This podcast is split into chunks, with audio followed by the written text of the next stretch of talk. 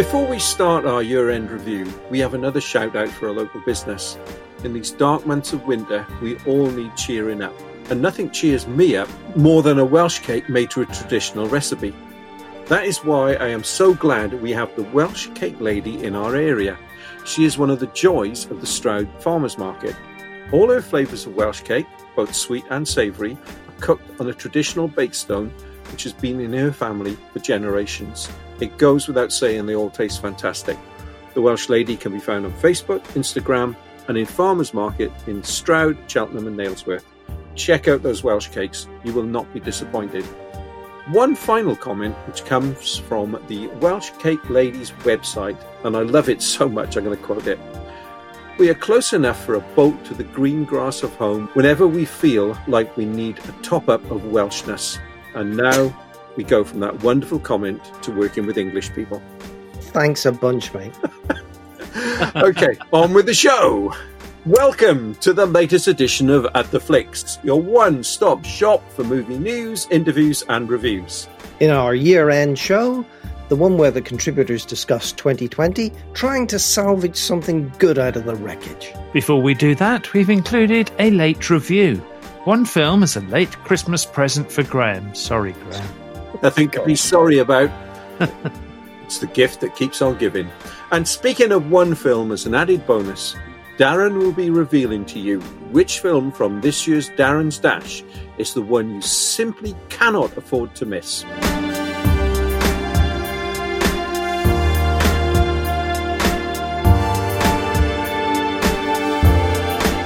Greetings and salutations. My name is Jeff, and my main cinema interests are political and horror movies. Well, we made it to the end of 2020, a year unlike any other in our lifetime. It's a time of celebration and not for my cheap jokes. Those return next year, and Neil, for one, can't wait. Hmm. Yeah. Hi, my name is Graham. My main cinema interests are sci fi and comic book movies. Hi, my name is Neil, and I just want to say Jeff is right up. Wait a minute. You, will you stop changing my notes, Jeff? Hi, my name's Phil, and you can find more about my film tastes via my blog page on the Bear blog at wordpress.com. Hi, my name is Darren, and you can find out more about my film tastes on halfguarded.com. Thank you very much, guys. So, before we talk about 2020, a year in film, we have this late Christmas present for Graham. Here we go, mate. We all clubbed together to get this for you. A Mel Gibson movie review. Jeff, didn't you torture me enough with all those questions in the advent calendar? Remember, Christmas is meant to be a time of goodwill to all men. Yeah, including Mel. Oh, he's not human. we couldn't miss a chance to sneak in one review, and it had to be Mel Gibson's Christmas film, Fat Man. I don't know what I'm doing wrong. I've lost my influence. Maybe it's time I retired the coat. Kids with a deer rifle put two holes in the sleigh, one in me. All I have is a loathing for a world that's forgotten. United States military would like to procure your services. This is a one time deal, gentlemen. You just lost a big son! What's the job? I'd like you to kill Santa Claus. I've come for your head, fat man! Dashing through the snow in a one horse open sleigh. You think you're the first? Oh, the fields we Think I got this job because I'm fat and jolly? laughing all the way. Jingle bells, jingle bells, jingle The Fat Man in question is Santa Claus, as played by the Mel. He's not your average portrayal of the seasonal hero, though. This is a Santa who has fallen on hard times. He's disillusioned, drinks too much, and is bitter at the world in general. Wow, you can see why Graham likes him, can't you? um, Lord. business, business in our cynical world is so bad. He has to agree to a contract with the American military. This, however, is not the worst of his problems, as one very naughty child has hired a hitman to kill the fat man. Phil, is this a present worth getting or just a lump of coal? Um, this is absolutely a present worth getting. Um, every now and then, there's a little gem of an alternate Christmas movie, and I think this is one of them. It takes the Nolan Batman model where it decides we'll take a fantasy story and we'll ground it as much as possible in the real world. And we get to see them ask questions like, what diet will make elves work 24 hours a day? And what are the economics of being Santa in a cynical world? It still mixes in the wonder of Santa and Christmas spirit and has little subtle touches, such as Chris knowing about everyone's childhood and families. And the key thing that's so good about it is it's got two really good central performances. So Mel Gibson shows he's still a movie star and has charisma as this gruff Santa. And Walton Goggins' Hitman is a genius creation. I think Goggins is watchable in about just about everything he does, but his bitter and twisted psychopath who just loves his hamster so much, it's just brilliant. um, and I think that kind of sums up how kooky this film is, actually. If I were going to gripe about it, I'd say it falls a little between stools. So it's funny in places, but it's not a comedy. And it has action sequences specifically at the end. And they're quite good action sequences, but it's not an action movie. And it does have the, the Christmas wonder that a Christmas film needs in places as well. It doesn't do any of those like really well, but it does each of them sort of just a little bit. Kind of like a modern day Grimm's fairy tale that t- tells us that Saint Nick is just not the benign saint that we would all like him to be. So, what did you think of that relationship between Mel Gibson and Marianne Jean-Baptiste? Oh, I thought it was great because you've got this husband and wife who've clearly been together for hundreds of years, you can only assume.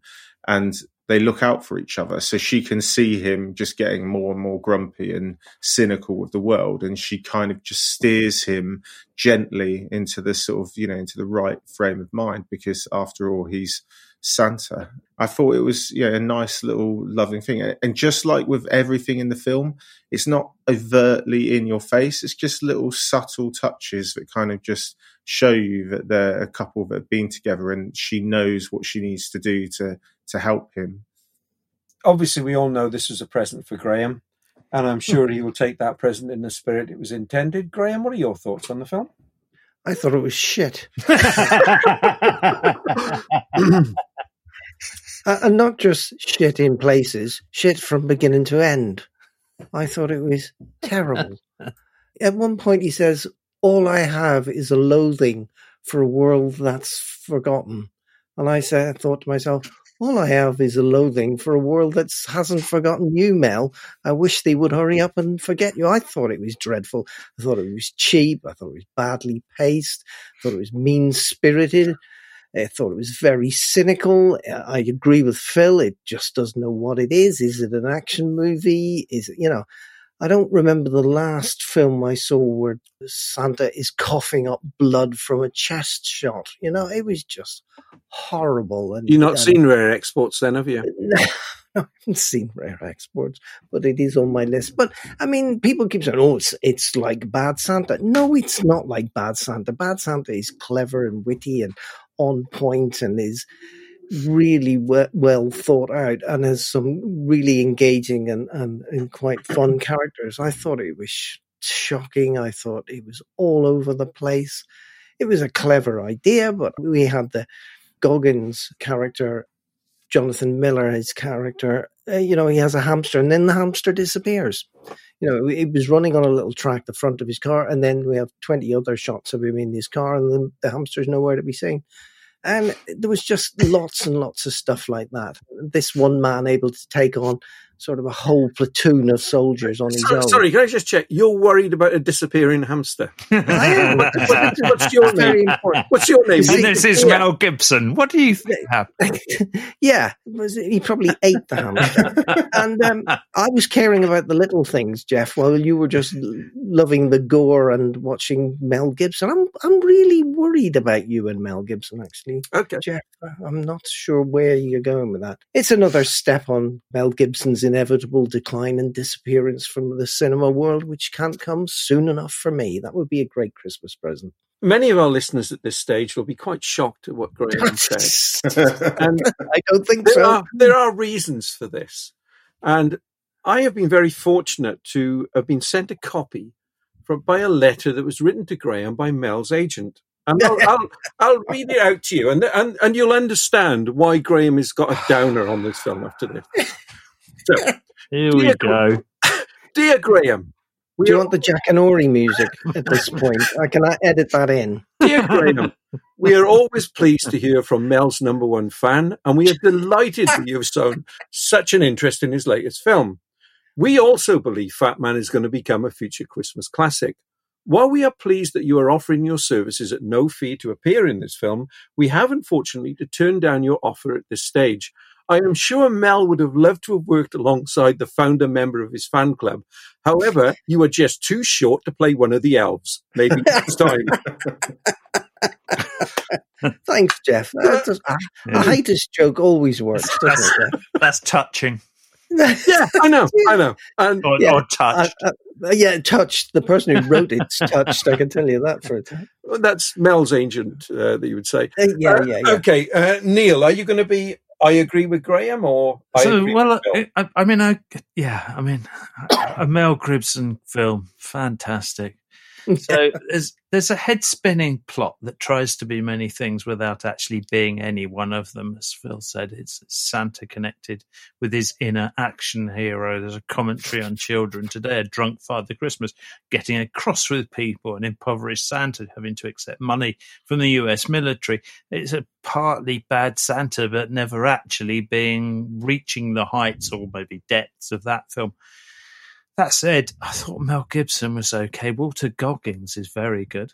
It's funny in places. It doesn't play for laughs. Maybe it wasn't supposed to be funny. It rushes about hither and thither without worrying about being any good. Uh, but there is something there. Irritatingly, relative newcomers Ian and Eshom Hel- Nelms have a, made a movie that just potters along on a plot that doesn't bear any inspection, with Mel flipping Gibson as Santa, and it's bonkers. And I trouble is, I laughed out loud twice. Damn it! Now, it's watchable. I found it quite watchable, and I honestly, I just, I quite enjoyed it. There, I said it. Don't quote me, okay? Please don't quote me. I'm, not cross, Neil. I'm just disappointed. Yeah, disappointed. But there is a thing. There is a thing. I mean, I, I, Gerard Butler and Bruce Willis are currently redoing movies, the same movie over and over again, big budget stuff, and it's crap. But at least Mel Gibson's sort of doing these sort of indie little things, which are sort of interesting in some ways. So I suppose he should be sort of applauded for that rather than uh, doing what the others are doing.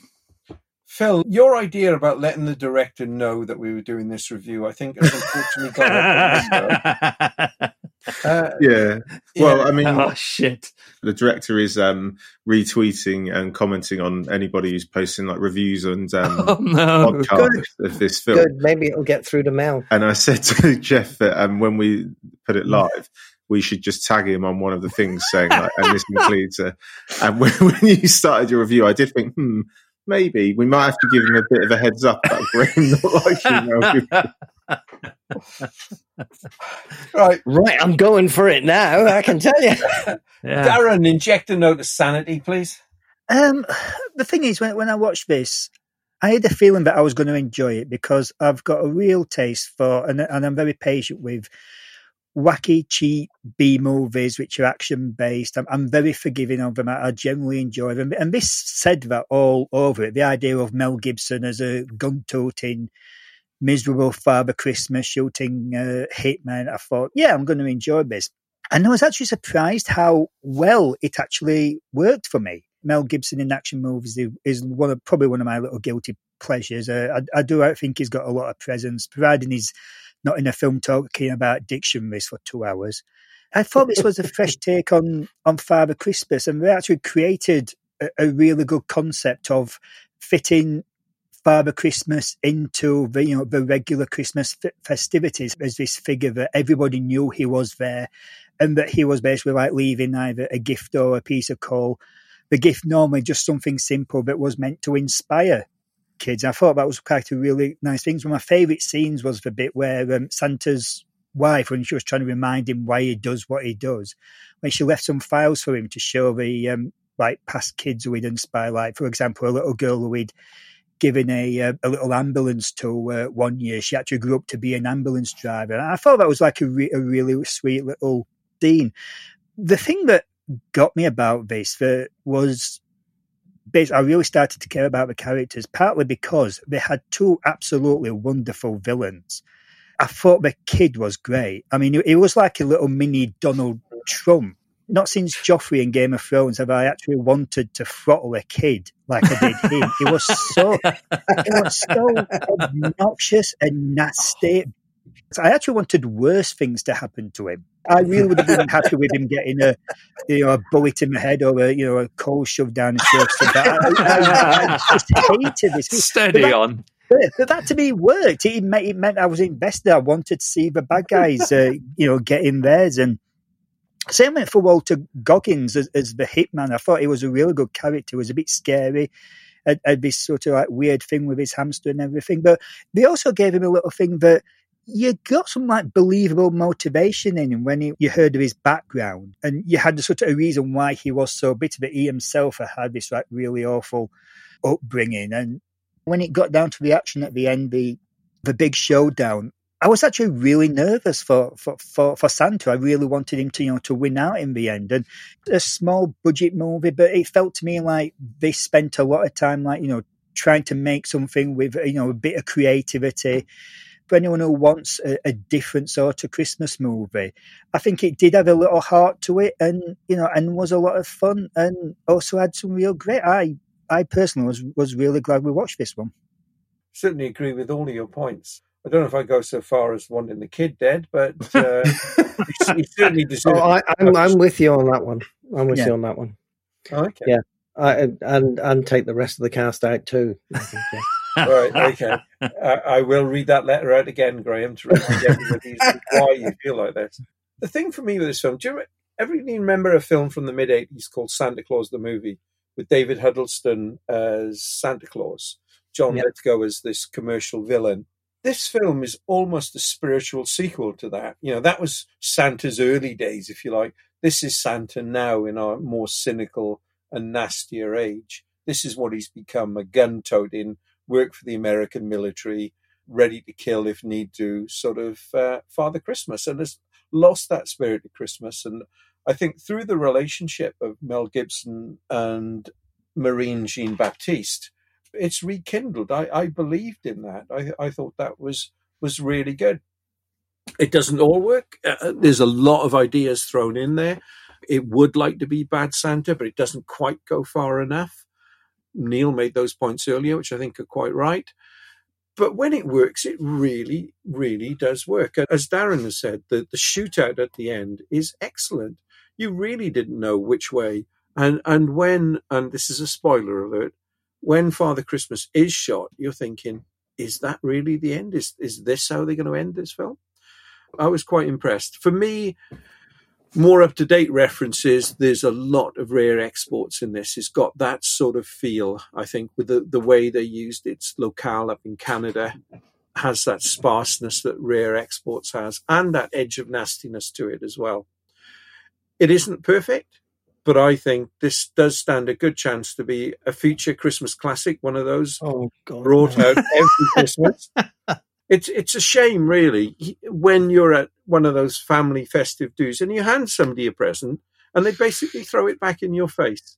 It's it's just bad Christmas sportsmanship, and the rest of us have enjoyed in uh, that present. It's a shame that the recipient has just taken it in such bad Ebenezer Scrooge spirit. Bah humbug. Yes, Neil.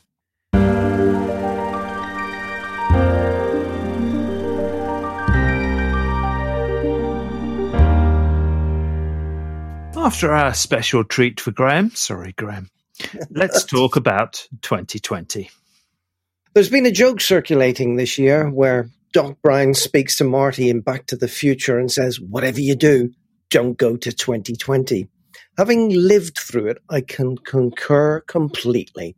Life has been anything but normal, and for cinemas, it could turn out to be a year with far reaching consequences.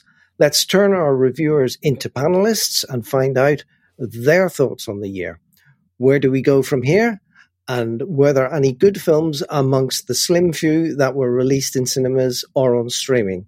Let's start with Neil, who had his cinema and golfing life completely shattered by the year. Neil, your thoughts from 2020? Ah, 2020, eh? What a shit show. But it started so well. I mean, film of the year Parasite, Jojo Rabbit, Little Women. We've had a smattering of great films, many more good ones. But where can I go from there? I'll try and put some silver lining onto the many cinema based clouds of 2020. I was watching the awesome Queen's Gambit again on Netflix the other day, and it occurred to me that we may be at the start of a new wave of very capable young female stars. Anya Taylor Joy has this year starred in Emma, stolen every scene she was in in New Mutants, and of course been outstanding in the aforementioned Queen's Gambit. Millie Bobby Brown, excellent in Stranger Things without having much dialogue, and is fantastic in the most fun film of 2020 for me, Netflix's Enola Holmes. Florence Pugh started the year in the excellent Little Women after being in one of the best indie films of 2019, Fighting with My Family. Olivia Cooke, Ready Player One, and the upcoming Pixie, Dafne Keen, BBC's His Dark Materials, now in its second season, following her breakout role in Logan. Erin Doherty, the South London actress, currently stealing scenes as Princess Anne in The Crown. There's a change. Uh, and that's just some of the British actresses. And as we look forward to 2021, yet more tired films starring even tireder old has-beens, Gerard Butler and Bruce Willis, to name but two. More bloody clouds coming. That said, two recent Netflix films, The Old Guard, Charlize Theron and KiKi Layne, and Ava, Jessica Chastain, while not perfect, are at the very least considerably better than that tired old crap. Silver linings again.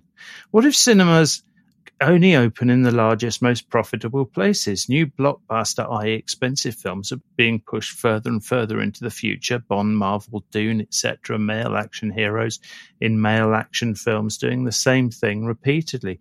Sure, there'd be exciting and IMAX worthy events, and Wonder Woman 1984 would be a notable exception. But what then? Is that it? If cinemas are to reopen and regain profitability, a culture change is required, and 2020 has provided guidance. There's a limit to how many action films will be available. Who's been making films this year? The studios need to take a long, hard look at the streaming services and how they do it. The cinemas need to start asking Netflix, for example, for some of their time in their theatres before going on to TVs, perhaps. If the streaming services keep making movies and TV that changes the way we see action heroes at the very least, they deserve our praise and the old studios need to pay attention. And while I've concentrated on Netflix, I need to add, of course, Amazon Prime, Apple TV, the excellent Greyhound starring Tom Hanks, and others. Have these companies stolen cinema from us, or are they the future that cinema needs to heed? The world is changing and not everything is bad. Of course, I've just brushed aside the whole shit show I started with. For numbing the pain, I would like to applaud again the streaming services for not only providing respite, but also taking up the slack while the cinemas closed, opened, and then closed again, but also for offering a glimpse into a brighter future with new female stars in great roles and, if played correctly, a future for our cinemas. Right. So, Neil, let me just summarize your stream of consciousness you just. Sorry. Yeah, it did come Uh, out of that. yeah, and what you're saying is too many action films, and I haven't looked at enough women this year. Is that what you're telling me? No, it's not. No, it's not. But the point is that they weren't. Why are we coming out with this crap again? But but with all due respect, the Bruce Willis films, even if we'd had a brilliant cinema year in 2020, wouldn't have ever gone to cinema. They're going straight to streaming or DVD. Maybe. Um, if we're going to open cinemas again and we're going to get people in, they're going to have to start looking at the way that Netflix and Apple TV are doing TV and particularly films. Um, Hmm. The way that they allow us to watch films for free for having paid a subscription. I know we have a Cineworld card um, that allows us to go and watch watch films, but Wh- While we hope there's a Cineworld. yeah, well, uh, we hope is left. But the point is that if we're going to allow pe- going to get people back into cinemas to watch indie films or or maybe a film that the reviewers don't quite like, then they've got to reduce their prices. Perhaps they've got to think about this because the cinemas will just go under and we won't have any more. That silver lining will just disappear. Streaming services saving us this year for, for cinema goers. One of the things I don't like about streaming services, I agree with what you're saying. I really struggle to find the good films on streaming services because Mm. they don't have that kind of like event of this is their release date or and you know you can only see it in that week or two after it comes out. Yeah. So one of the things I'd like the streaming services to do better is somehow turn films into more of like an event in terms of actually this is coming out this date, you know, so that you can watch it. Because what I find with a streaming service, if I don't know about it in its first sort of o- opening week or what have you, it kind of goes on to that backlog of Hmm. that just never gets smaller of films Yeah. that I'd like to watch. Yeah, I mean, Greyhound arrived with a whimper, didn't it? And it's a cracking film. I think I watched that about four or five months after it came out, and when I watched it, I thought it was brilliant. Uh, Darren, anything you want to add to this? Yeah, I mean, I think when when it comes to the um, publicising the films more, I think they are getting better. The old guard was one that there was quite a lot of hype about that one, and and I've I've noticed as well that they, they seem to have fallen into a, uh, a pattern of releasing like the the bigger homegrown movies on a Friday. That seems to be the day, you know, we're trying to make that the day to come and look for the, the films. Um, I think Trial of a Chicago 7 was was the same for that. So I think they are giving that a go, but they, they could do more. I mean, I mean, one one thing I did notice was a, a lot of the films that I, I knew about, like Greyhound, were, were films I'd seen trailers for in the cinema. I think they need to look into that and, and try to do something so that you are, you know, aware of these movies. Like if they were to manage to to get a Bond movie, or I know that apparently they, they made a big offer to get Kong versus uh, Godzilla. If they actually did get a big one, I'm sure they would basically, you know, go all out on that. Well, thank you guys for that. Uh, let's go over to Phil for his review of 2020. Yeah, so 2020 may be the year that um, changes the cinematic landscape forever. Studios have been frozen, not really knowing what to do with their films, and had release dates and delayed, and had release dates and delayed. The only um, studio that's actually kind of made an announcement, which is Warner Brothers, seem to have done it and annoyed everybody, including all filmmakers in the process. So it'd be interesting to see how that all pans out. You know, with all those studios frozen, not knowing what to do, it, and all of what you've just said about streaming, it is a, a worry and a wonder about what's going to happen. Cineworld, who um, I will admit, I, that's who I have my annual pass with, so them being open is a big deal to me. And we're open. I worked it out. My local was open for 148 days this year. That's it, um, which is less than half the year. For the first time in seven years, I will have seen less than 100 films at the cinema. In fact, I've seen less than 50 at the cinema, and it's the lowest amount of films I've seen at the cinema this century. And I know they're all stats and numbers and stuff, but if I'm honest, I've really struggled without the cinema. It's odd, actually. You don't really know how much you kind of rely on something um, until it's not there. You know, the cinemas means a great deal to me, and hopefully you kind of hear that in the passion that I talk about films. And for it to not be there this year has actually been, you know, really hard work and just trying to find films on all those streaming services and to try and fit them into my life because it's actually harder, believe it or not, with a wife and kids to watch a film on a streaming service when you've got to do the washing up and put the bins out and all those sorts of things, as opposed to actually saying, I'm going to go to the cinema at this time, and then you're in a dark room and nothing can bother you. It's a weird thing to try and adjust to. So, ignoring all those depressing thoughts, have we seen any good films? Well, I think we have. Um, and actually, I've seen an awful lot of TV as well this year. So, at the beginning part of the year, before all the lockdowns and everything changed, we had Jojo Rabbit, Queen and Slim, A Hidden Life, which is one of my favorites this year, Parasite, Uncut Gems, and The Lighthouse. And then recently, most of these, I think, on streaming services, we've had The Five Bloods, Baby Teeth, Enola Holmes, which Neil mentioned, Hmm. Saint Maud, which I know some of you guys don't like, but I really enjoyed it. The Trial of the Chicago Seven, and more recently, Mank, which is David Fincher's latest.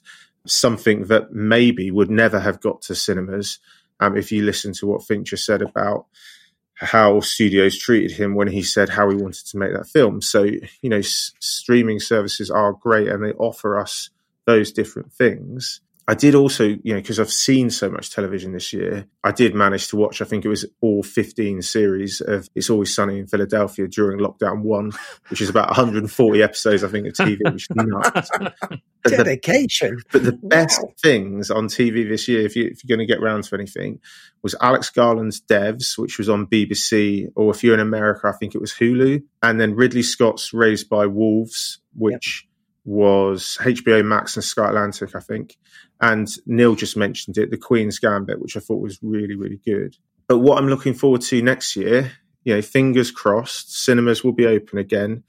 The world will go back to some relative normalness maybe not in the first half of the year, but hopefully later on. And I'm really looking forward to the same films I was looking forward to last year, which are Wes Anderson's The French Dispatch, Denis Villeneuve's Dune, the new Bond, the Top Gun sequel. And I think last year I was, I was looking forward to a couple of Marvel films. I think now it will be four Marvel films in next year. So, you know, I, I hope it will get better and I hope we'll all be able to safely go back to cinemas again.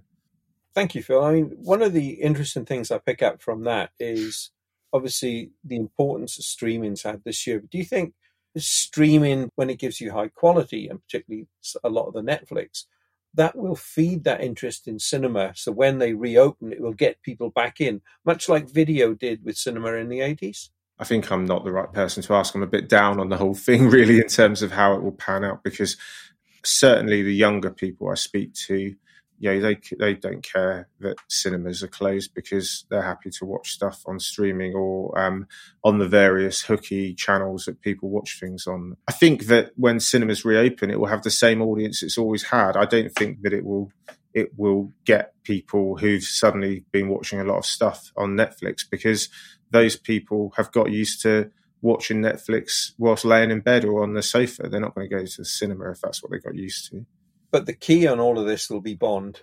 They cannot move Bond again. I mean, if they move it again, streaming will have it. I suspect that we won't see Cineworld mm. reopen in the UK until Bond comes out. I personally think Cineworld will open in March in preparation for that. As more and more of the vaccine rolls out, I think the first two months are pretty much a write off. But I think after that, we'll start to see things return to normal. One of the things I was going to say, actually, to everyone who does listen to this, is talking about that. I, I miss things that are on streaming services. Is um, your audience can tell us, you know, what are those gems that are on Apple or Amazon? I mean, Amazon has the worst like u- user interface I've ever seen. Absolutely Like, terrible. you know, if if people think that there are these little great films on those services, tell us because I'm interested. Thank you for that, Phil. So over to me. I've been going to the cinema regularly for 46 years. starting in 1975. And that first year I saw 88 films in the cinema. And it was just cinema then. But we had the advantage of double bill. So where I grew up in Pontypridd, we had two cinemas, the White Palace and the County. So I could technically see four films a week in the two cinemas if they both play double bills. And once a month I went down to Cardiff. So potentially certain weeks I could see five. In the end, uh, with schooling and all those other things getting in the way, I ended up with a total of 88. This year, I've got I've had cinema and I've counted some of the films I've seen on streaming, and I've only got to 68. I'm going to disagree with, uh, well, I'm probably going to upset a few people, certainly on this, by saying that even if cinemas remained open, I don't think this would have been a great year. I don't think the films were lining up to be good anyway. I mean, if you look back in 1975 when I started, you had films like Brannigan with John Wayne, fantastic. Great. Here we go. you had Posse, a, uh, a political western starring Kirk Douglas and Bruce Dern, which is an amazing film, and also had one of the an actor who was immortalized in Once Upon a Time in Hollywood, James Stacy. One of the greatest movies ever made, The Towering Inferno, came out that year. Yeah, Steve McQueen, Paul Newman. They don't have like stars like that these days. And a cult classic for me, and you don't have cult classics anymore. Barry McKenzie holds his own. Oh, It's good grief. One of the worst films ever made. And if, Right. even if you have your brain, surely it's terrible. No, I- no like, let me explain. Barry McKenzie holds his own was filmed in Castell Coch in South Wales. It's a Welsh That's a connection. Welsh film. Of course it is. It, Oh, God. it had Donald Pleasence as Dracula. Clive James was a Foster drink in Lagerlout in the film. It was just wonderful fun I to can't watch. believe you're holding Barry McKenzie holds Yeah, his to- own look, up against talk about- whatever's on this year. I'm going to talk about some of the films I've had to suffer this year in a minute. Oh But no, here we go. that, this is how relevant Barry McKenzie holds his own is to today, right? He gets stranded in Europe and has to sneak back into Britain. So he sneaks back in over with a boatload of illegal immigrants who get off the boat and immediately go into an exchange to sign up for all the benefits they get in Britain. this is a Brexit movie. It opened my eyes, this film. Uh, whereas, what have we had this year? Saint Maud, a Really film good. about a miserable Welsh woman who doesn't know her own mind. Broken Hearts Gallery, a film which starred a miserable, slightly overweight lady. I'll leave it there, I think. Neil, I don't need to say any more. It was, So, I wish you wouldn't. from a cinema point of view, to be honest, the content was poor, but I enjoyed wearing a mask. You know, sitting there mainly in cinemas on my own, I thought that was quite good yeah, that wasn't so bad, was it? that wasn't too bad. I, I can do that. This being in contact with people, and you know, we had epics in the seventies when this started, like the Tower Inferno. What have you got today? Films like Tenet, bollock, Masterpiece. no sense whatsoever, and even BBC radio presenters who've never seen it agree with me. How can we agree with you if I've not seen agree. it? No, Thank, don't, thank you, don't Darren. ask. This is Jeff World. Yeah. don't don't go applying logic. Yeah. No. Would Dune have been any good? It's Denny Villeneuve, for God's sake. The guy's not made a good film yet. Um, Ah, Oh man, get your knives like- out. Get your knives out. It's like your grumpy old uncle who comes round at Christmas, gets pissed, and sits in the corner and moans about people. yeah, that's Yeah, it. Don't like them. Make make them like they did in the old days. yeah, I mean, Barry Well, Gone with the wind. He's Yeah. powered by.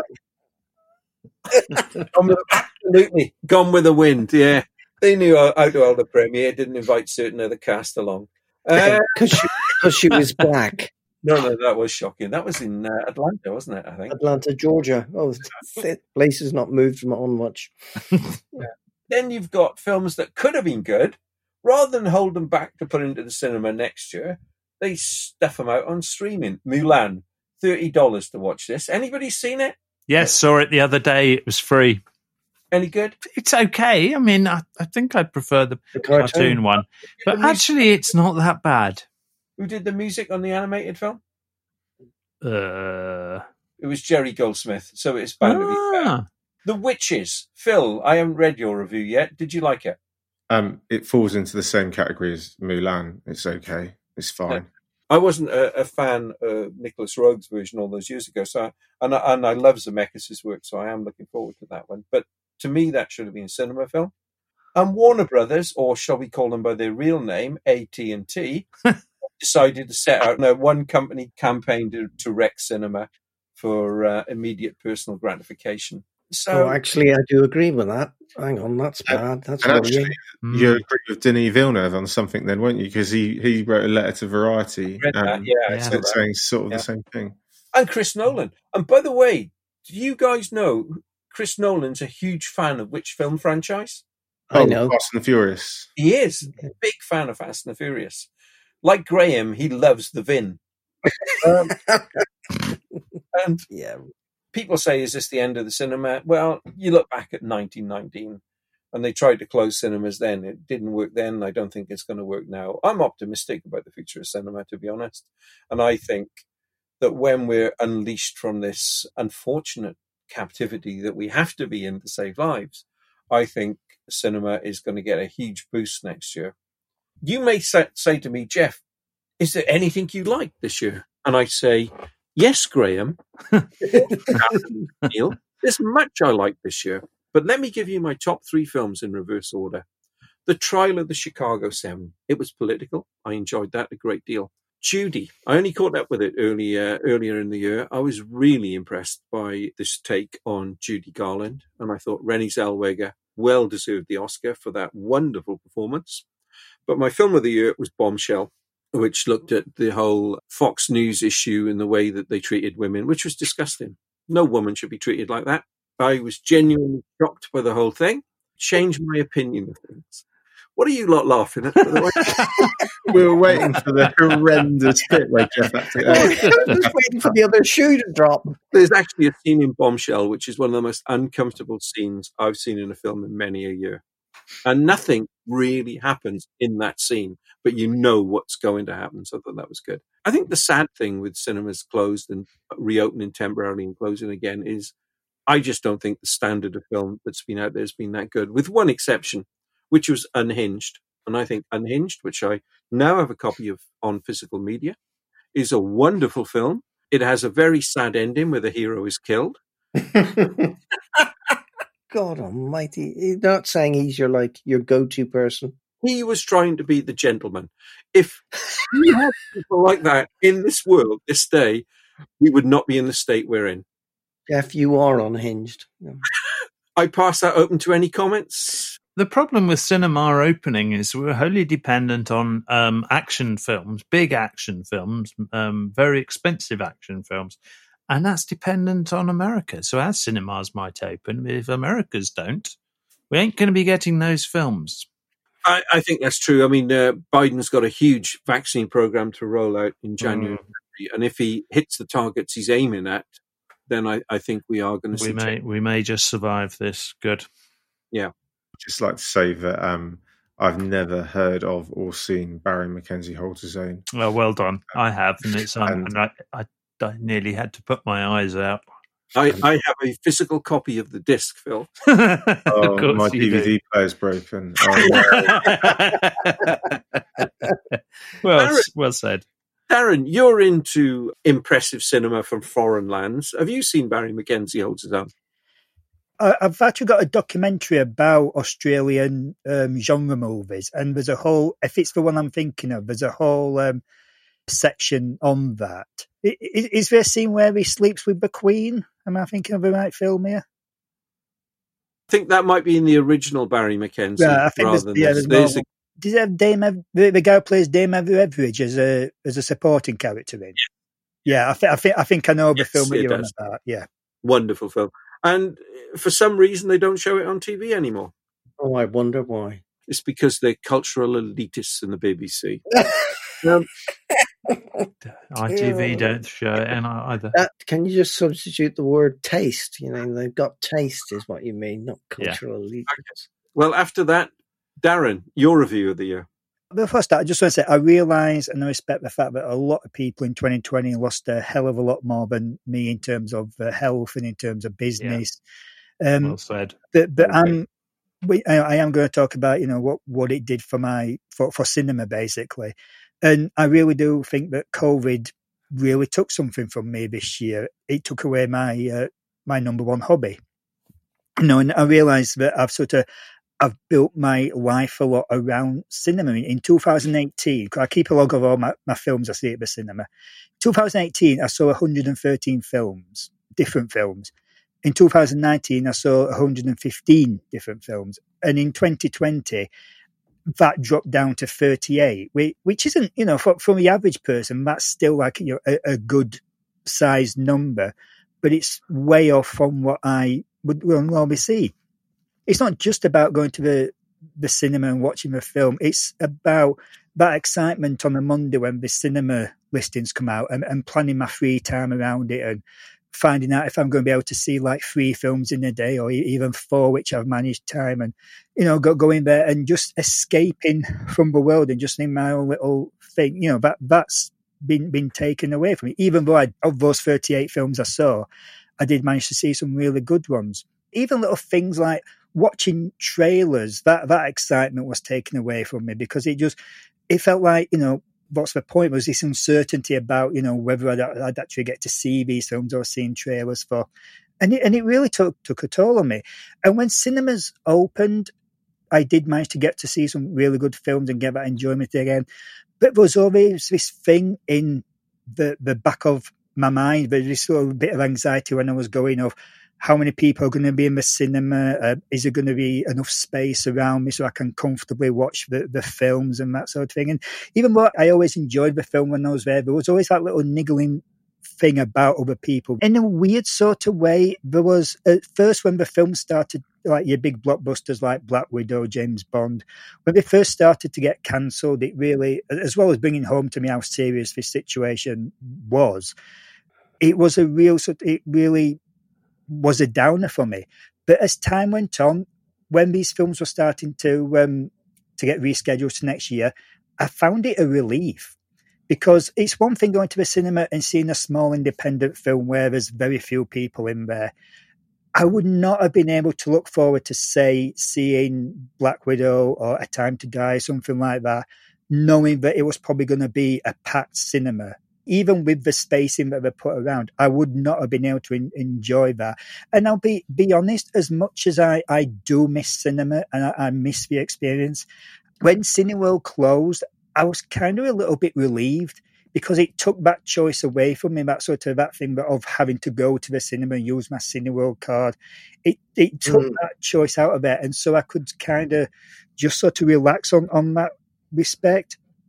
I have to say, this is probably sounding like a real downer uh, about cinema experience. the, the thing is, on the plus side, films were probably never more important to me than they were this year. I'm not saying that I work on the front line, but I do work with the general public. I work in a shop.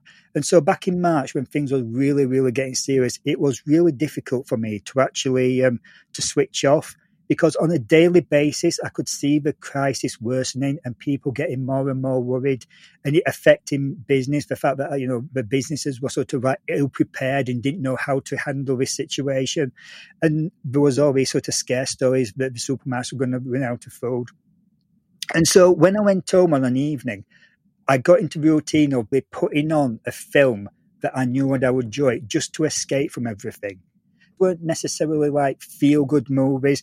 They were just films that I knew that I would enjoy. So things, for example, like The Terminator, Arthur, Airplane, Hard Boiled, The Crow, Grosse mm. Point Blank, films that I sort of could rely on that I put on DVD and sit back and just forget about everything. And it worked. I would actually put, I have these films on, on an evening. I'd turn the, the lights off as much as possible. I'd just, you know, turn the phone off and just immerse myself. And I could feel myself relaxing. Any tension that I built up in, in the day and any worries, I kind of just sort of like, you know, slipped away. And it just made me realize how important films are there's this thing about films that so much negativity about you know debating about them and sort of you know analysing them as works of art and, and sort of trying to put other people down for, for what films they like and all these rivalries between all franchises and stuff. But to me, it was like really sort of the, the positives that film thing that you know brings to you the enjoyment, and it, it went further in, into my streaming because when lockdown came along, the, the cash that I would normally have spent to go into the cinema or on the Cineworld card. Uh, I actually used to subscribe to some of the Amazon channels. So stuff like Shudder, Starz, and, and Arrow. And I ended up watching lots and lots of you know, sort of new movies, old movies, some really weird B movie classics, exploitation films. I ended up watching a lot of horror movies admittedly, I've, I've, found some real stinkers in there, but I also discovered some like really cool little gems, some like real, really old films that I'd, I'd never come across. I, I spent one afternoon just watching spaghetti westerns that I'd never heard of. And of course, the, you know, the streaming services really, really came through. We sort of, you know, Netflix had some great movies on there. Amazon Prime managed to buy some up. Apple had some. So for all the sort of the, the worry about cinema and everything, and and I'm no expert. I've no idea what's going to happen to the cinema experience. I, have no idea how the film industry is going to react to um, all of this.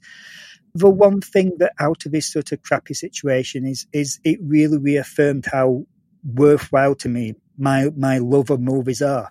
And even if and I hope the cinema experience continues. I'm sure it will, but if it changes, if it doesn't, there's still going to be great movies out there. You know, you, you can't stop the hmm. creative people who write and direct and act in these movies. The business might change, but they're not going to wait. Those people's passion is going to be there. They will get their stories onto the screen, even if it's just onto streaming or, or any other sort of thing. There's still going to be great movies made. There's always going to be films, and that is the one thing that sort of that I'll take away from from this year is films still, you know, will find a way to get out there. And I realise that I've not actually mentioned any films in, in this, the ones which I enjoyed. And that's because uh, in a few weeks' time, I'll be write, writing my annual um, top 11 films of uh, 2020. Most uh, film charts go up to 10. Mine always go up to 11 because they're one louder. And so, and, and, and I have to say, I am actually quite looking forward to sitting down and putting together my top 11 It's because it's going to be such a different list. Because as much as I've missed the blockbusters, I think there's going to be a lot of interesting things that I'll be putting in there. And for the first time in years, it won't be a Marvel movie that tops the top 11. So the one thing I say is it's been a crap year for cinema. It's been a crap year for some, you know, the, that experience you know, you find another way to, to get your fix. And to me, great movies are still out there. And, and I am confident that movies will survive. Thank you for that, Darren. Uh, it was certainly heartfelt, and I think Hmm. something there that, that needs to be said is you only have to look through Twitter and you only have to look through social media to see the amount of people that have relied on film to get them through this year. On some of the followers that we have, you see the people writing down that they've gone home for an evening and watched their favorite film, which, as Darren said, may not be a happy film, but it's something that's reaffirmed in them and give them that strength to carry on. I think that's really important. Hmm. One of my favorite films of all time is a film called Sullivan's Travels by Preston Sturges. I don't know if anybody's seen that, but the whole thing of Sullivan's Travels is he's a filmmaker and he wants to make the great American story, a sort of Grapes of Wrath story. It's set, the film set in the 40s, it was made in the 40s. A number of incidents happen to him, and in the end, he ends up in a prison. And he's sitting in his prison along with other prisoners, and it's a horrible life. And once a week, they get to see a film. And he sits in this community with these other people, and they watch and they laugh together at this really silly entertainment that's on screen. But it's something that gives them hope. And I think that is something with cinema that, regardless of what form we see it in, I do think that cinema is, on the whole, life affirming. And I think what you said there, Darren, reinforces that. I don't know if anybody else has got any comments. It's amazing how Darren and I can be different ages, different worlds, and different parts of the country, etc. And what he described is basically my cinema life as well. So that whole thing of like Monday evening looking for the cinema times and when can you fit those in, and keeping a diary of all the films you've watched and all that sort of stuff. And he hit the nail on the head about all the things I've been missing. And I know it's like first world problems and all of that, but you know, right now you just need something to cheer you up a bit, don't you? You, you need something to get you through it. That's that's absolutely true. You, you know, mental health is extremely important. Hmm. No, second lockdown, when I couldn't play golf or you just go out for a walk or something, you couldn't do anything. I was sort of watching three films in an evening. Just needed something to uh, stop thinking, really. It's been very important. That's a very good comment, Darren. Mm, yeah. Yeah. Uh, although I will say, I'm not impressed with Starz, Darren. They just bought up the entire series of The Stand. Oh, the one next year. have to- yeah, they, it starts on Starz on the 3rd of January. It's very cheap, though. I think, I So- think it's like four ninety nine. I think you can. Yes, it is. Yeah. Yeah. And I might have to just because I want, uh, and they're going to bring out an episode a week of it, I think. Uh, the one So- thing I am disappointed in is Disney Plus.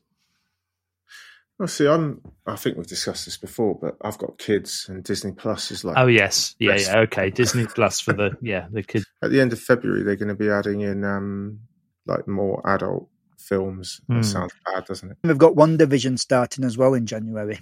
Mm, that's true. Graham, over to you. thanks, gentlemen, for sharing your comments. I really enjoyed that. I really did. I mean, for me, 2020 started so well. I just thought this is going to be a hell of a year. And then the bat virus arrived and we all huddled in our homes like the frightened people of Gotham while outside the forces of good and evil fought. The first 10 weeks of the this year were great. We had, as everybody said, Jojo Rabbit. I mean, Taika Waititi's hmm. masterclass in getting the comic tone right. And then Yep. 2017, Sam Raimi's single shot, uh, you know, war epic. Uh, I mean, okay, we can all agree it should have been a bit. What Sorry? did he, Raimi. did he transpose uh, Evil Dead to it? Then did he? It should have been gayer. That's the only thing. Sam Mendes. No. Sam Mendes. Yeah. Sam, Sam Mendes. Mendes. What did I say? Sam, Sam Raimi. Raimi. yeah, I was thinking. Hang on a minute. He's Yeah, got what? Spider Man on his mind. Sorry. Start again. His Yeah. Uh, quickly followed by uh, Sam Mendes uh, and director Doyle. and director Doyle. Yeah, God, I'm doing this. But it was a team effort, that film. I thought Roger Deakins uh, and uh, Thomas Newman's score created just a, a fantastic cinematic experience and really, really pulled me in. Uh, like no other films, war film done since, was it Saul Dibb's Journey's End? I thought, which I thought Mm. was just a wonderful, wonderful film. And then I got to have one of those wonderful cinematic moments that you only get in the cinema when I watched uh, Greta Gerwig's Little Women with a bunch of well-read book fans who'd all read the book and they were laugh, laughing and gasping in all the wrong places and it Hmm. suddenly made me realize that uh, oh hang on there's another layer to this film that I'm not aware of and they were getting more fun from this film than I was and uh, despite the fact I loved it I thought it was great and then I went with Neil to see Parasite Mm. and was mesmerized by this movie. Everything, just everything was perfection with that. And then in March, we had the personal history of David Copperfield, Armando Iannucci, just knocking it out of the park.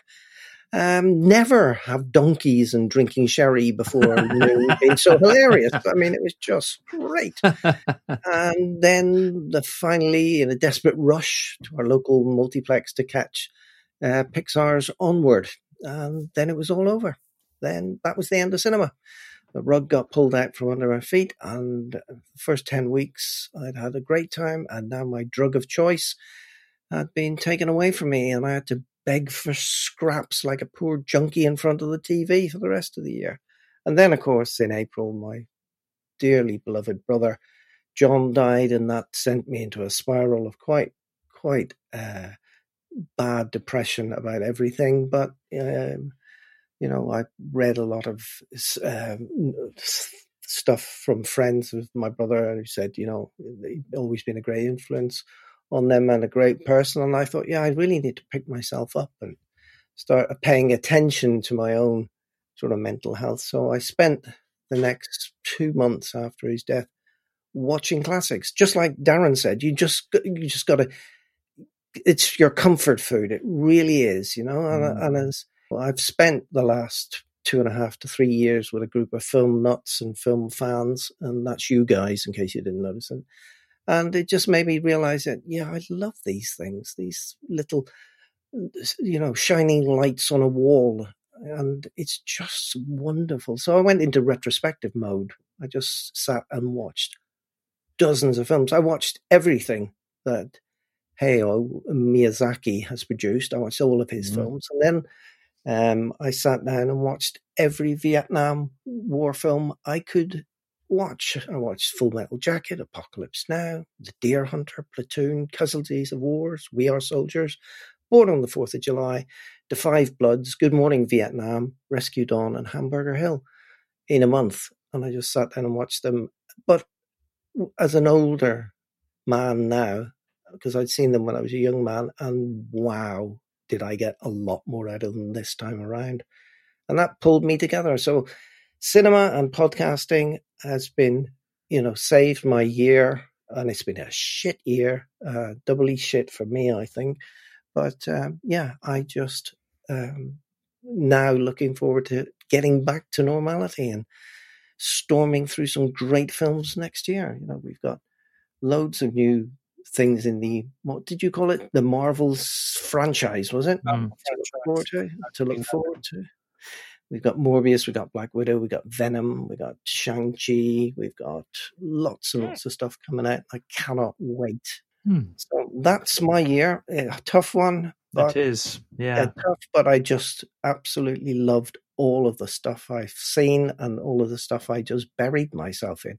The Miyazaki stuff was just, you know, he is the Japanese uh, Disney. Yes, I had to And it- watch Porco Rosso three times just for the, the just fun of unbelievable. it.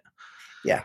The Yes. problem I won't wa- watch a lot of these films till they do dub versions. But um, Oh, if you had to take one film away from this year, and I'm not saying something made this year, but overall, you know, something you watched this year from whatever period of cinema history it was that really meant a lot to you, what would it Ooh. be? Probably uh, the trial of the Chicago Seven, because I really, really had to stop myself from putting my foot through the TV. I, I don't think there's many films where you get so annoyed and you just think that man is a brilliant actor because I hate him, you know. And that judge, I just wanted to throttle him, especially the line "overruled, but nobody objected, Your Honor." Hmm. Yeah. It was just like it was just great, and I thought all the characters were fantastic, and that guy, the other uh, Sacha Baron Cohen, I thought he was brilliant because it's definitely not the same guy as well I've known. Yeah, it's just it's been a. I think Jeff, you're you're wrong. It's been a hell of a year of cinema, and it would have been fantastic. And we what we did was they pulled everything back, and everything's waiting, and we're about to be. We're kids going to be let back in the sweet shop next year. Hmm. Uh, yeah, I, I, I think you're right. I I always look. I'm Welsh. You know, we don't do a half We don't do fun. No. Don't do glass half full or half empty. It's half empty, and some bastards drilling underneath. Who uh, spilt, who spilt my pint? Not half full or half empty. What So bastard have uh, spilled my pint? and I, I was going to sum this up by saying thank you for a fascinating and slightly honest, depressing discussion. But it wasn't depressing. Do you know what? Hmm. To, to listen to all of you guys talk about your stuff and and the way you felt this year going through cinema, I think, and I'm being honest now.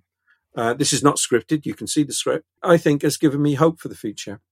That there are many, many people out there like you people that are looking forward to getting back to a cinema, getting back to great films. We may not always agree, we don't, and I think that makes great entertainment in itself that we can sit here and take the piss out of one another, which is also a very British thing, but it's a, a, a you know a great British friendship thing, Hmm. and I really appreciate being here this evening, listening to you people, sharing with me and sharing with our listeners what you felt about this year, what you felt about the films, what you felt about the cinema, and what you felt about life overall.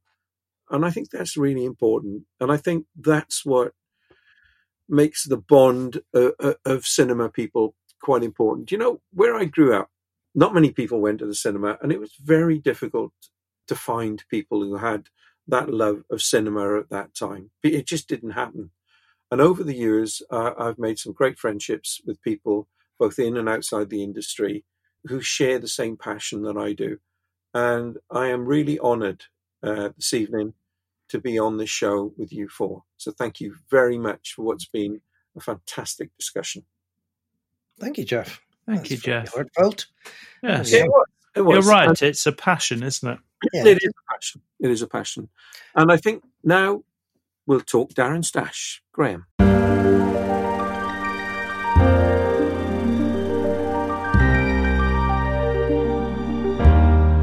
Every month, Darren talks about the films we haven't been able to catch up on.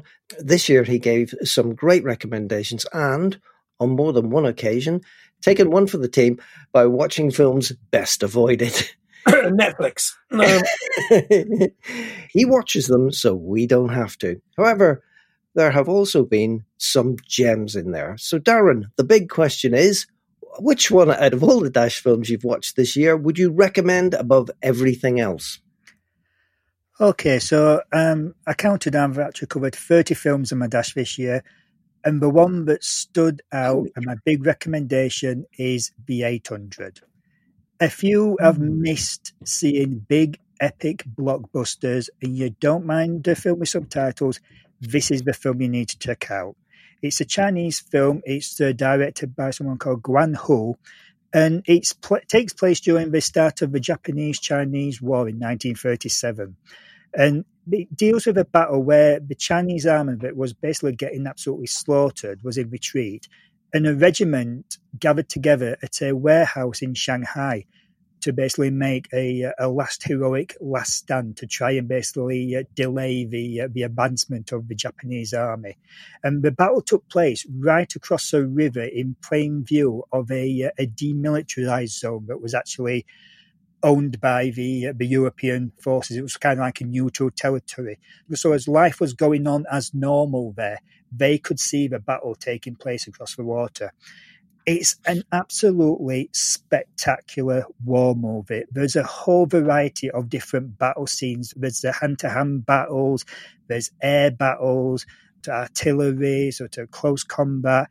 It's got at times the sort of the tension and the uh, the action of films like Saving Private Ryan and Dunkirk, especially because you've got a lot of the the the characters in there are drafted troops or they're captured deserters who've been forced into this position.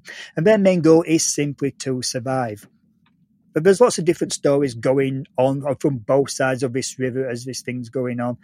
And it's just an amazingly epic movie. It looks gorgeous for some great cinematography, for some great scenes that, like I say, the, the war scenes themselves are breathtaking and it really does get emotional. So In my original review, I did point out that at times it did start to feel a little like a propaganda piece, but that's something you could say about pretty much um, most war movies on, on some level. I was absolutely stunned by this movie. I thought it was absolutely epic. It didn't get a whole lot of publicity. I was quite lucky to be close to a cinema who actually has sort of films like this because there wasn't anything else on that week. They actually put it in their biggest cinema, which was great because there was only four other people in there, so they were all spread out massively. They really deserved to be seen on a massive screen because it was just the scale of it was just so big. So that is the film that I really recommend. Um, if, if anything from any of the uh, my my, my dashes that is the one to go for. And, and again, it's called the 800. I'm sure it'll be on streaming somewhere or DVD. I really do recommend you checking out. I was going to jump in and say it's still not available anywhere, damn it, because I have looked for it since we discussed it. Um, I think it's just outrageous that you've picked the most boring thing because you got for the number one grossing film in the world. I mean, honestly. You're so mainstream. um, worth, I just looked this up. The, these are the top five grossing films of 2020. So prepare to be amazed. So the, the 800 is number one. Bad Boys for Life Oh, is number no, two. no, no. Tenet is number three. Can't have done that. Sonic the Hedgehog is four, and Dolittle is five. I watched Dolittle the other night, right? Robert Downey Jr. doing it in a Welsh accent because the guy that wrote the book did it in a Welsh accent. The thing is, I thought this character is extreme, but he's based his character on Dr. William Price. Now, if you come from Pontypridd like I do, you know William Price is a big folk hero. He reintroduced cremation into this country when he burnt his daughter, who I hasten to add was dead. Uh, That's sort of important. That's the point. yeah, it is rather important, isn't it? on Pontypridd Common. Uh, he, he was a druid. He was, Common. he was barking mad, but a genius. And that's how Downey Jr. He said that was his main inspiration. So while I didn't like it when I watched it, I got a love for it after I read up on it. I've I've just spotted an anomaly in the top grossing movies of this year. Do you want to hear it? It's exciting. Go on. Mu- Mulan, which didn't have a cinema release in the US or Europe or Australia, I think, is the 12th highest grossing cinema release. In Just the, Because of China. yeah, Yeah. that's bonkers, isn't it? That's Yeah. how that's how odd this year is. Um, by, by the way, for breaking Yeah. news, um, the 800 is available on DVD from the 22nd of March. Oh, brilliant. brilliant. 22nd of March. Excellent. 22nd of March. Thank yeah. you very much. Mission accomplished. Darren's Dash every month is is great fun, and like we say, we use it to pick out films that we want to see, and sometimes we use it to pick up films we want to talk about, but never have to watch ourselves. Thank you very much, Darren. Yes, thank you for that.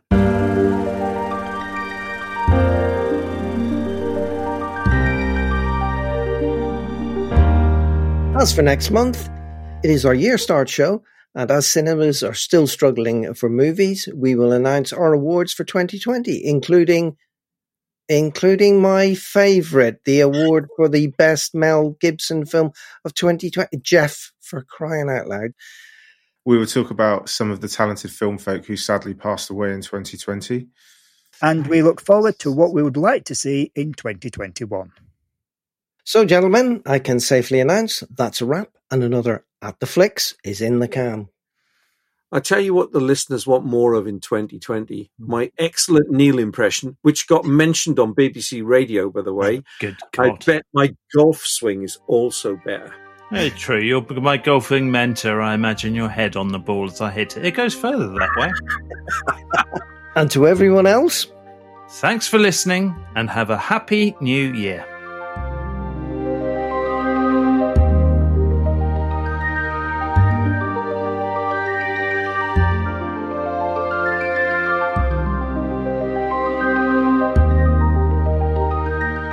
To make sure you never miss an episode of this podcast, please subscribe to At the Flicks at our website, attheflicks.uk. And if possible, please remember to rate and review At the Flicks wherever you get your podcasts.